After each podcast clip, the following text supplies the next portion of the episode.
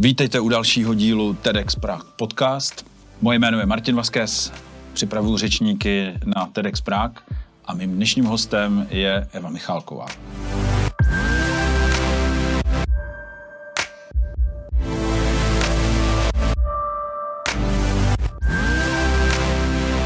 Ahoj Evo.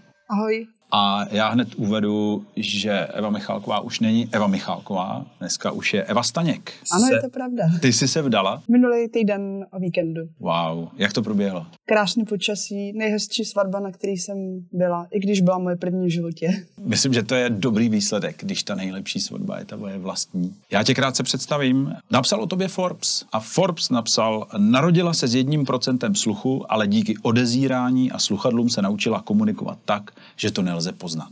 Svou životní nevýhodu se rozhodla změnit ve svůj největší prospěch. A teď chce se svým projektem Mirajo pomoci se změnou životního přístupu milionům lidí. Tolik Forbes. Jak eh, se ti to poslouchá? Je to určitě zvláštní pro mě, protože já bych o sobě řekla, že jsem skromný člověk a eh, když mám o sobě mluvit, tak s ním mám trošku problém, protože naopak ráda poslouchám eh, životní příběhy a učím se od ostatních, ale už si zvykám.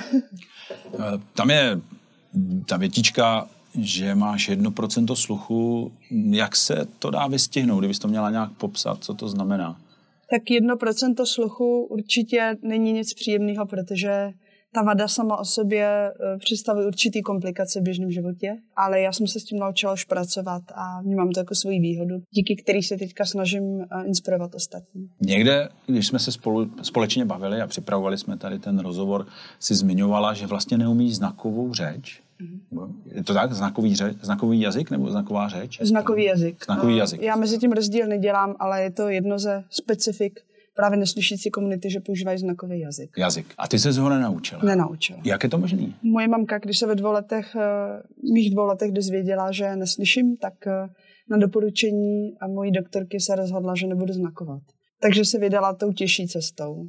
To znamená naučit mě mluvit a neznakovat. Mimochodem máš parádní výslovnost. Já se zabývám rétorikou řadu let a fakt máš krásnou výslovnost. Trošinku máš takový š, ž a podobně, ale každopádně můžu zodpovědně říct, že je spousta moderátorů i v české televizi a v dalších institucích, kteří mají jako mnohem horší výslovnost než ty, takže já, já to oceňuji, je to famózní. Jak je to těžké se naučit mluvit, když neslyšíš? To by ti asi spíš zodpověděla moje mamka, protože jak když jsem se naučila mluvit, tak si to moc nepamatuju. Nicméně pamatuju si, jak jsem chodila na logopedii, eh, kde jsem měla spousta knížek a ta paní logopedka mě naučila mluvit tak, že jsme vlastně spolu četli knížky a zároveň už jsem dostala sluchadla, to znamená asi ve čtyřech letech, které mi hodně pomohly se posunout dál. I tím, že jsem slyšela sama sebe a slyšela jsem vlastně i tu řeč uh, té doktorky, takže jsme to nějakým způsobem spojili dohromady. To znamená, vlastně když je člověk neslyšící, aby se naučil mluvit, tak nejenom, že neslyší ty ostatní, ale neslyší ani sám sebe. To je pravda. A tam potom už uh, se bavíme o těch nuancích, to znamená intonace, přesná výslovnost, hlásek a tak dále, protože Samozřejmě uh, nauka jazyka je komplikovaná sama o sobě a není to jenom o tom umět tu hlásku vyslovit, ale třeba správně vyhodnotit intonaci třeba otázky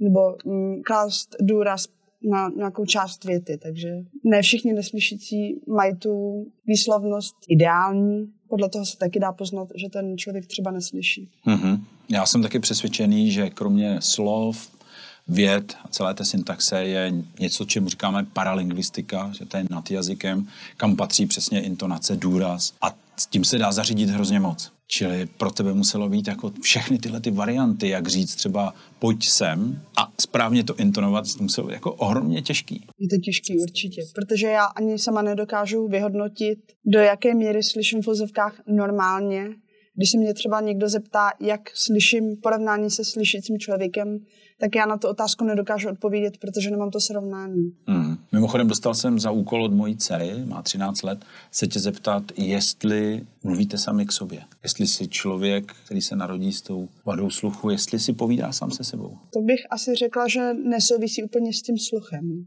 Je to spíš asi možná nastavení mysli, že třeba já si osobně občas povídám sama se sebou. Třeba když se mi něco povede, nebo nepovede, tak uh, si řeknu Fko, no příště to udělej líp, nebo tak, že si povídám sama k sobě, ale myslím si, že to má nějakou přímou souvislost právě s těma ušima. Mm-hmm. No jasně, a teď mě zajímá teda, pokud se někteří naučí jenom tu znakovou řeč, tak jak mluví sami k sobě?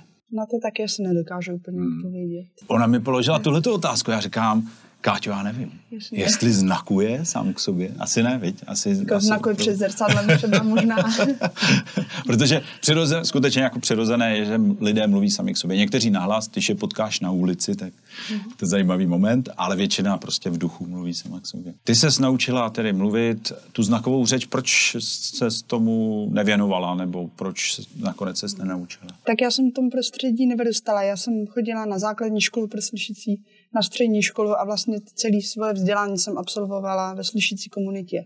Takže jsem k té komunitě neměla, neměla přístup a ani jsem ji nevyhledávala. Až potom ve svých 19 letech, kdy jsem reprezentovala Českou republiku v soutěži krásy, tak to byla moje reálně první zkušenost s neslyšící komunitou. Takže jsem byla taková menšina v menšině právě díky tomu, že jsem neznakovala. A to byla pro mě zajímavá zkušenost. Mm-hmm. Ty jsi zmínila komunitu neslyšících.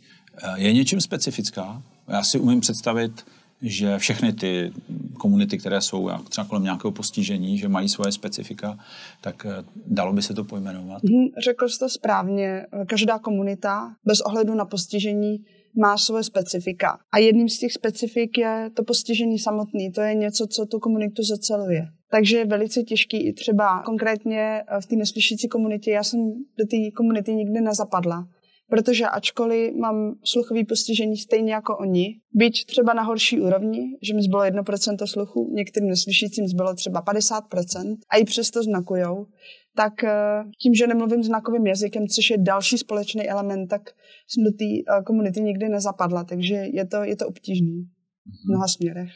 A je tam něco jako spíš otázka nižšího sebevědomí, vyššího sebevědomí nebo oddělenosti od té většinové společnosti, dalo by se to nějak pojmenovat? Jestli, teď, možná jsem příliš návodný jo, teďka, ale spíš mi jde o to, jak ti lidé vnímají tu většinovou společnost, nebo jestli mají jako hodně uzavřený ty hranice. V neslyšící komunitě existuje takzvaná hi- hierarchie. Hi- hierarchie. Hierarchie. Strašný slovo. Strašný slovo. Strašný slovo. I pro mě. A v zásadě se jedná o to, že když neslyšící znakuje, tak eh, se jeho pozice v té neslyšící společnosti nebo ta výše toho žebříčku, kde vysoko stojí na té stupnici, určuje podle toho, jestli třeba rodiče znakují nebo jestli babička znakovala. Takže ten znakový jazyk eh, je výraznou součástí té komunity. A abych se pověděla na tvoji otázku, jak jsem řekla, ta neslyšící komunita je hodně specifická. Pokud se bavíme o inkluzi jako takový, tak to je samozřejmě oboustranný proces. Jo, bavíme se o procesu, který je od slyšící komunity k neslyšící, to znamená zajistit to, aby ten slyšící svět byl více inkluzivní, aby když si neslyšící jde třeba na úřad vyřídit pas, aby mohl být samostatný a nějakým způsobem myslet na to, jaký specifický potřeby ty neslyšící mají. To je ten jeden jeden směr. A pak se bavíme o tom opačném směru a to je od neslyšící komunity k té slyšící. Tam je to trošku těžší, protože, jako jsem zmínila, eh, ta neslyšící komunita je hodně uzavřená. A je tam takový paradox. A sice, že ty neslyšící jsou pyšní na to, že znakujou. To znamená, to je, je to jejich primární jazyk. Tudíž, kdo neznakuje, tak do té komunity nepatří. Zároveň ale oni potřebují, aby ten svět byl více inkluzivní, ale to pro ně znamená, že se musí víc otevřít, být, mít uh, otevřenou mysl a nechat si, když to řeknu zjednodušeně, pomoct, protože to máš jako ve vztahu. Um, pokud tam není snaha z obou stran, tak ten vztah nikdy fungovat nebude. Ty jsi poslední léta žila v zahraničí, speciálně ve Spojených státech, kde si spustila svůj projekt Mirajo. A mě zajímá, když mluvíš o inkluzi, jestli si v rámci toho projektu taky třeba testovala prodejny, jak moc jsou na to připravený. Jo? Někde si zmínila, že si třeba přišla někam na prodejnu a, a zkoušela si testovat, jak vlastně jsou skutečně inkluzivní, když se tím někde chlubí. Ano, máš pravdu. Já jsem eh, v rámci Mirajo Undercover, což je takový vlastně špion na misi, a jsem testovala, jak jsou ty prodejny inkluzivní, protože obecně téma inkluze ve Spojených státech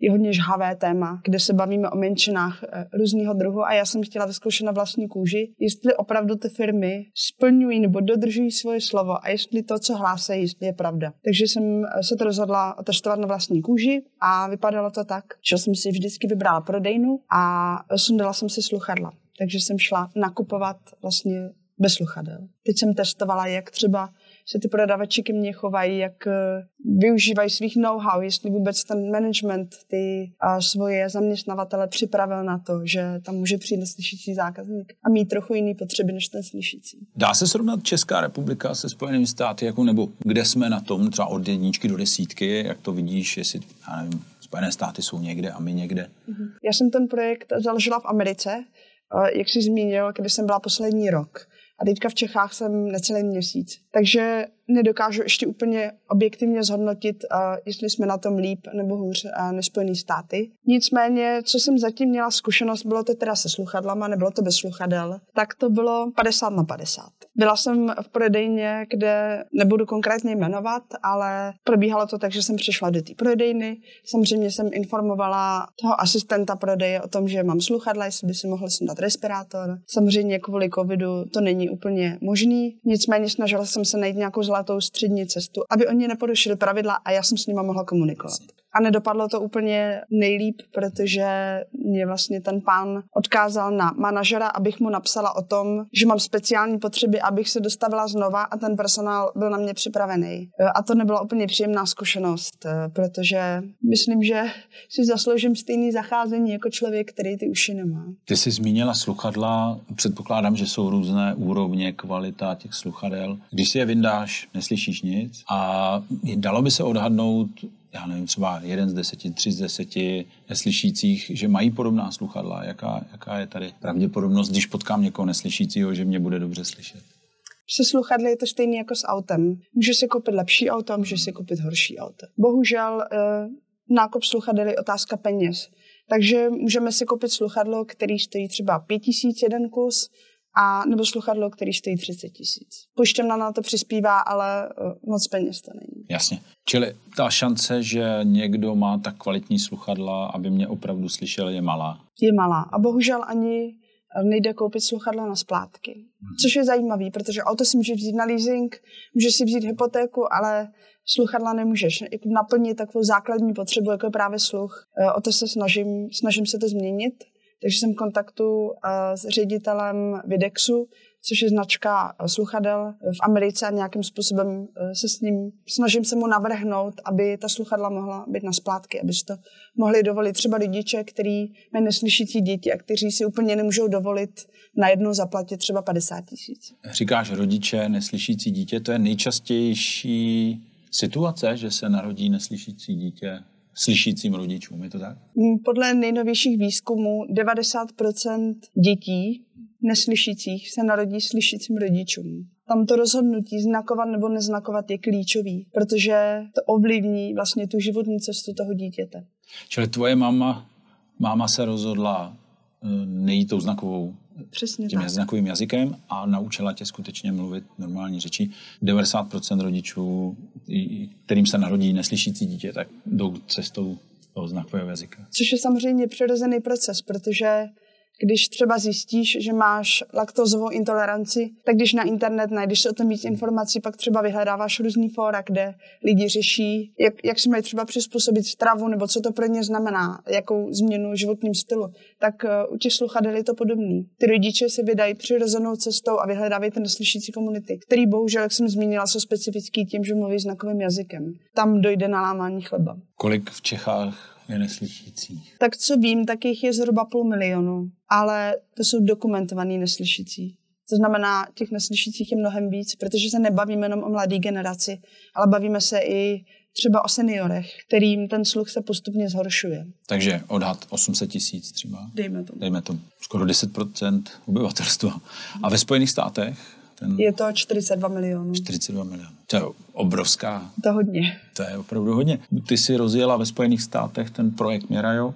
Kam s ním směřuješ? Nebo co je takovou hlavní náplní, čeho bys chtěla dosáhnout?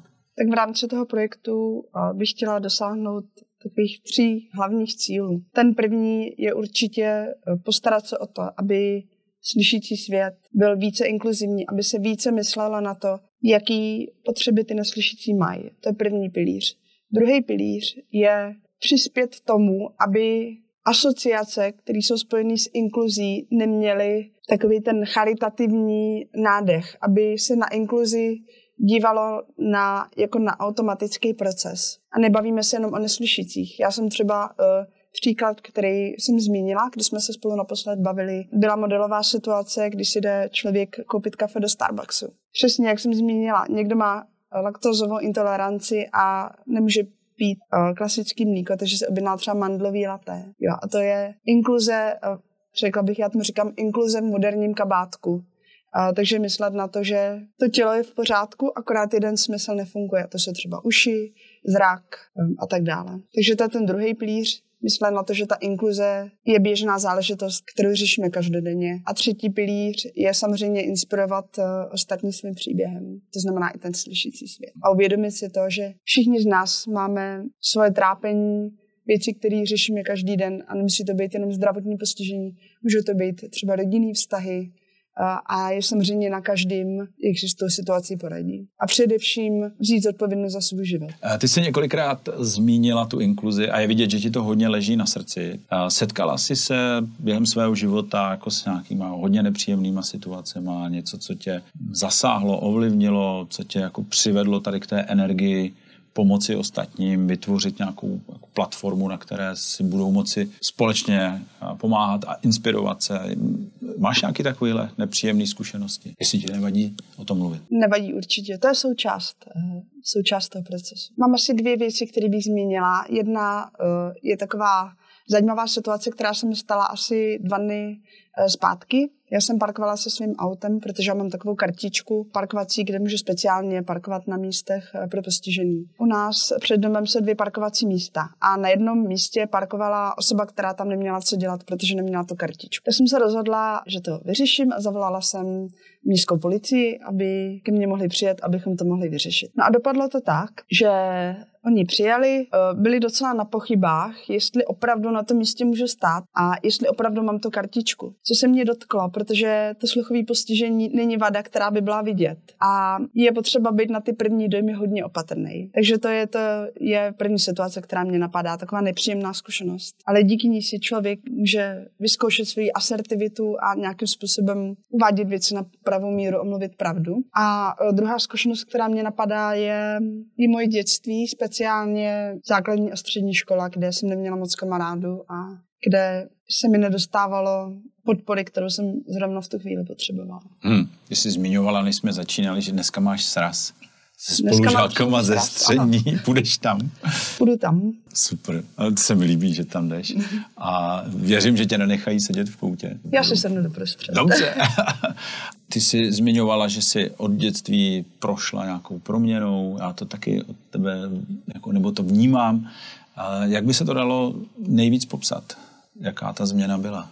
Já bych řekla, že já tomu říkám ouškám, že díky svým ouškám mm, jsem bohužel neměla na výběr a musela jsem se snažit dvakrát víc než zdraví jedinci. Pro mě to znamená každodenní boj. Díky tomu, že ta vada není vidět, díky tomu, že ta společnost není úplně připravená, tak já nemám na výběr, než svým způsobem bojovat. A teď to myslím v pozitivním slova smyslu. A hledat řešení. Takže spíš než výmluvy a důvody, proč něco nejde udělat, tak já většinou volím tu druhou cestu. To znamená nastavit si ty věci v můj prospěch, abych nějakým způsobem mohla v té společnosti fungovat. A kdybys měla popsat jako ideální společnost, kde by se neslyšící cítili dobře, jak by to vypadalo? V téhle souvislosti mě napadá prezentace těch neslyšících ve slyšícím světě, nebo obecně menšin. Protože čím více budeme na ty menšiny upozorňovat, tím více bylo speciální. Takže já jsem třeba zažila situaci, asi je to rok zpátky, kdy jsem šla do prodejny, která měla na vitríně velký ucho. A ten den byl Národní den nebo svátek neslyšících. A ta prodejna chtěla tím uchem eh, ukázat, že vychází neslyšícím stříc. Ale ono to mělo opačný účinek. Čím víc upozorňuješ na to, že určitý skupině vychází vstříc, tím víc upozorňuješ na to, že ta... Že ta... Je potřeba pomoct. Jo, přesně tak. Takže úplně se míjíme účinkem. Takže ideální svět, ideální inkluzivní svět vypadá pro mě tak, že adresujeme potřeby neslyšících, ale diskrétním způsobem. Dokážeš to třeba představit tak, když eh, přijdu do obchodu s elektronikou, tak u vchodu jsou nálepky. To znamená, že neslyšící bude vědět, že si tu nálepku má vzít, třeba si může přelepit na tričko a prodavač, který toho zákazníka uvidí, tak už dopředu bude vědět, že ten člověk uh, neslyší. To znamená třeba, si sundá respirátor nebo si vezme štít, nebo si vezme iPhone, poprosí Siri, může mu napsat třeba text a tak dále. Je to o diskrétním a pozitivním přístupu. A teď mě napadá, Evo, jak si vlastně náš podcast pustí neslyšící? Nepustí. A nebo se ho pustí a nebude mu rozumět. Což je velký problém, protože teďka frčejí podcasty. Uh-huh. A existuje někdo z výrobců, že by nabízel něco, co by usnadňovalo to poslouchání, že by byl nějaký software, který by ty podcasty měnil na text, nebo jestli něco takového? Určitě, třeba iPhone uh, má takovou speciál, takový speciální program, když si nastavení člověk může třeba zapnout upozornění, když zvoní telefon nebo když třeba zvoní zvonek. Plus tam je uh, taková základní funkce, která dokáže přepsat řeč na text. To je skvělý. Ty jsi už zmínila, že tedy existují dobrý sluchadla, a k tomu předpokládám, aby si mohla telefonovat, potřebuješ mít nějak přes Bluetooth to připojený, čili tady taky technologicky vlastně výrobci vycházejí vstříc. Přesně tak, ale jak jsem řekla, je to otázka financí. To je otázka financí. Ale myslím si, že to je skvělá dlouhodobá investice. To znamená, za normálních okolností vlastně neslyšící nemá šanci volat. Vůbec. Protože třeba u klasických telefonů, pevní linky už teda moc nejsou, ale třeba u telefonu člověk používá jedno ucho. A když je ještě ve hlučném prostředí, tak eh, neslyšící nemá šanci absolutně. Proto jsem ráda, že si můžu telefon spojit se sluchadlama, můžu si vypnout mikrofon, to znamená, že slyším třeba jenom hlas v telefonu a vypnu si mikrofon, že neslyším ten hluk okolo. Takže to je určitě skvělý. Má to ovšem jednu nevýhodu, že pak neslyším sama sebe, takže je možný, že mluvím hodně na hlas. Teď mluvíš skvěle. Teď, teď mluvím skvěle. Jo, jo, teď mluvíš parádně. Eh, napadá mě k tomu, vrátím se kousek zpátky, když jsme se bavili o Mirajo, o tvém projektu. Ty jsi někde, když jsme se připravovali, zmiňovala, že se budeš stěhovat do Bostonu. Proč do Bostonu? Můj manžel dostal eh, práci na Harvardu jako výzkumný pracovník, eh, takže to je jeden důvod. A druhý důvod je ten, že samozřejmě eh, v Bostonu jsou špičkové nemocnice, bavíme se třeba o Boston Children's Hospital, nebo je tam MIT a nabízí se mi skvělá možnost vyvinout tam technologii, která by právě pomohla neslyšící komunitě. Mm-hmm. Když jsi zmiňovala Mirajo, že by tam měly být jako možnost pozitivních příběhů, kontaktu, inspirace a zároveň nějaké know-how, jak pracovat. Eh, počítáš si s nějakým business modelem ve smyslu, že tě to pak bude živit, nebo celá ta platforma bude vydělávat? Je, máš nějakou takovou představu? Určitě mám. Je to moje know-how, hmm. takže uh, se nechte překvapit. Uh, ale určitě já, můj hlavní záměr, když jsem to Mirajo zakládala, tak bylo to, aby to nebyla neziskovka, aby to nebyl, nemělo ten charitativní nádech, aby to bylo čistě eh, postavený na business modelu a nějakým způsobem výdělečný. Mm-hmm. Já jsem někde zachytil, ty máš jako impozantní kariéru, jsi byla v řadě prostě projektů a nadacích. Co bys zmínila, co tě nejvíc ovlivnilo, inspirovalo v tom životě? Nejvíc mě inspirovalo cestování, určitě. Protože cestuji už od svých šesti let to cestování mi nesmírně rozšířilo obzory. Měla jsem pak možnost studovat v Kanadě, ve Spojených státech, eh, v Řecku, kde jsem si našla spoustu eh, kamarádů a naučila jsem se mnoho zajímavých věcí. A každá ta zahraniční zkušenost mě nějakým způsobem ovlivnila. Eh, a zjistila jsem díky té zkušenosti, že mnoho věcí se dá dělat jinak, mnoho věcí se dá dělat lépe. A jiný know-how jsem získala třeba v Japonsku, kde jsem byla na dovolený. Že Japonsko, nové technologie, to jsou, to jsou králové. Eh, a v Americe jsem zjistila, že člověk, pokud má opravdu, já vím, že to teďka zní klišoidně, ale člověk opravdu, pokud má nějaký nápad, tak ačkoliv v Americe tráva zelenější není, tak je určitě to prostředí víc přívětivější a tam větší podpora, co se týče třeba nových nápadů a potom jejich realizace. A ty jsi zmínila různé země. Kolik jazyků umíš? Umím dva jazyky. Česky, anglicky. anglicky. Učila jsem se řecky, to už jsem zapomněla. Na střední škole jsem měla Němčinu, která mě ale vůbec nebavila, takže to už taky neumím. A, a pak jsem ještě měla pár měsíců na vysoký ruštinu a to jsem taky odložila, takže dva jazyky zatím. Otázka zní, jak se naučíš anglicky jako neslyšící? Je to úplně stejně jako ten první jazyk, to znamená češtinu? To je zajímavá otázka, protože v současné době se hodně řeší téma třeba bilingvální výchova.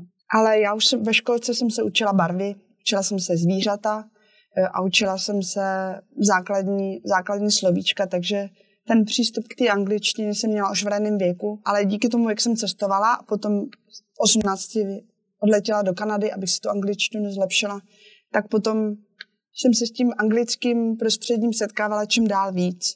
A samozřejmě, když potom vyrůstáš eh, v prostředí, kde se mluví anglicky, tak se ten jazyk naučíš eh, přirozeně. Napadlo tě někdy, protože vím, že lidé, kteří se buď narodili s nějakým postižením nebo měli úraz, třeba ochrnuli a podobně, napadalo tě někdy, proč zrovna ty, že to je nespravedlivý a podobně? Býval vlastně, no, máš někdy takové myšlenky? Spíš ne, ale musím se přiznat, že občas mám momenty právě, když se bavíme o té inkluzi, jak jsem byla v té prodejně, mi nechtěli víc vstříc, tak si říkám, jako to není fér, ale ne ve smyslu, že bych měla slyšícímu světu za zlý, že mi nechtějí víc vstříc, ale říkám si, já jsem si to nevybrala. Jo, a paradoxně teďka to vnímám jako svůj přednost. Něco, čím se odlišuju, ale občas, občas je to těžký. Ukápne nějaká ta slzička, protože je to prostě náročný. Je zajímavý postoj lidí, když vidí někoho, kdo je od narození třeba tělesně postižený, anebo vidí někoho, že si způsobil nějaký úraz, jo? někde skočil na lyžích a, a zůstal na vozíčku. A já tam vnímám vždycky takový jako rozdíl, hele, tohle je chudák a ten si za to může sám. Jestli vůči neslyšícím taky pozoruješ nějaký takovýhle jako postoj ze společnosti, anebo jak ty to vnímáš jako vůči sama sobě? Já to obecně vnímám tak, že pokud se někdo narodí s nějakým postižením, třeba se narodí um, bez dolních končetin, tak ten člověk neví, jaký to je mít dvě nohy a proto se s tou vadou naučí žít, protože mu nezbývá nic jiného. Když to, když někdo, kdo třeba právě, jak si zmínil, spadne na lyžích a třeba ochrne na spodní část těla, tak má to nevýhodu v tom, že ví, jaký je to být zdravý. Takže tam jde spíš o ten šok, kdy ten člověk se musí naučit žít jinak. Čili ty jsi vlastně od začátku nevěděla, že by to mohlo být jinak? Ne. Napadá mě v té souvislosti, vidím prstýnek, už jsme to zmiňovali, že jsi měla svatbu. Eh, co tvůj muž? Slyší? Můj muž slyší, moc dobře. a má můj, má můj respekt. Už jenom proto, že má se mnou trpělivost.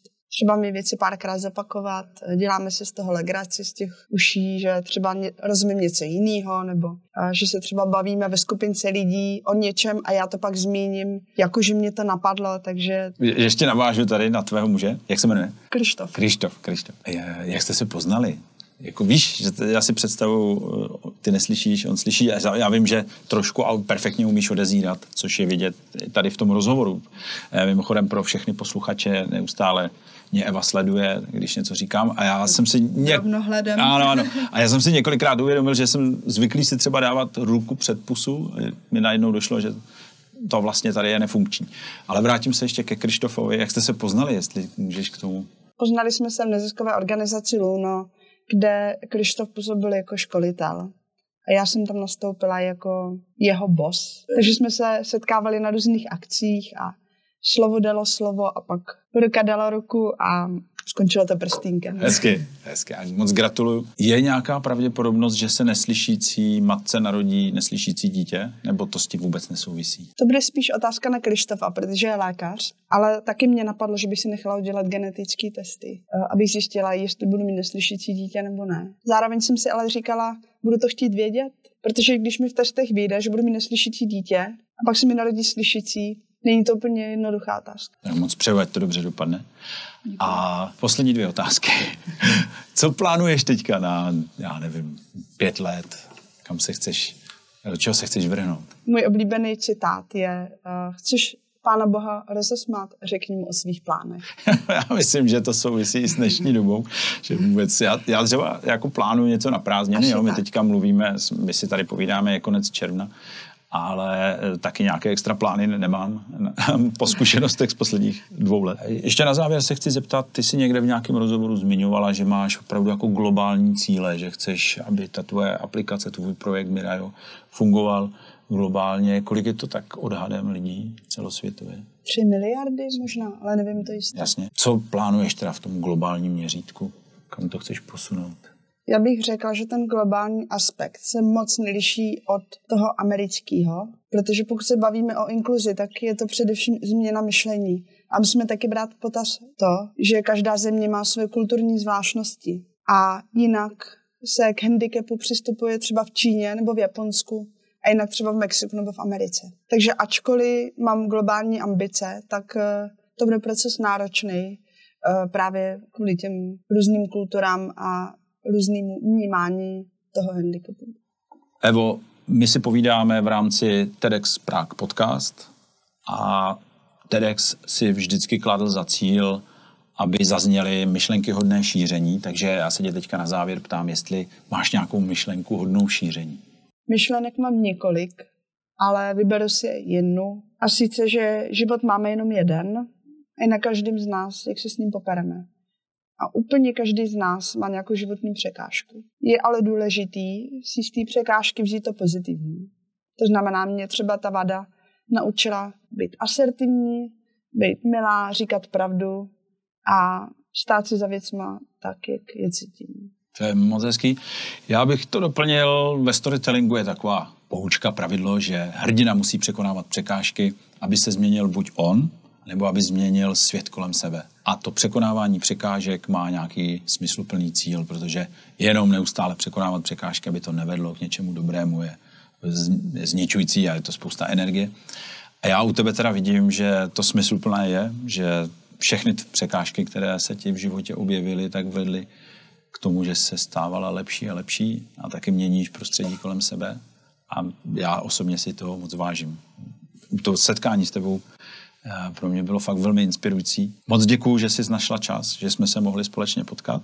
Já děkuji za pozvání. Mimochodem, tenhle ten díl si budou moci poslechnout v uvozovkách i neslyšící, že bude k dispozici v PDF, to znamená přečtou si ho. A já věřím, že třeba už za dalších pět let bude existovat ještě nějaký jako sofistikovanější systém, jak si můžou poslechnout podcast protože třeba na to, Evo, přijdeš a vymyslíš to. O tom nepochybuji. To se mi moc líbí. Já chci poděkovat taky našemu týmu TEDx Prague Podcast. Všem zúčastněným je jich spousta, takže je nebudu vyjmenovávat. Nicméně děkuji vám moc, že se o to staráte. Taky děkujeme Magenta Experience Center, která nás sem pustila, která nám tady umožnila nahrávat ten podcast.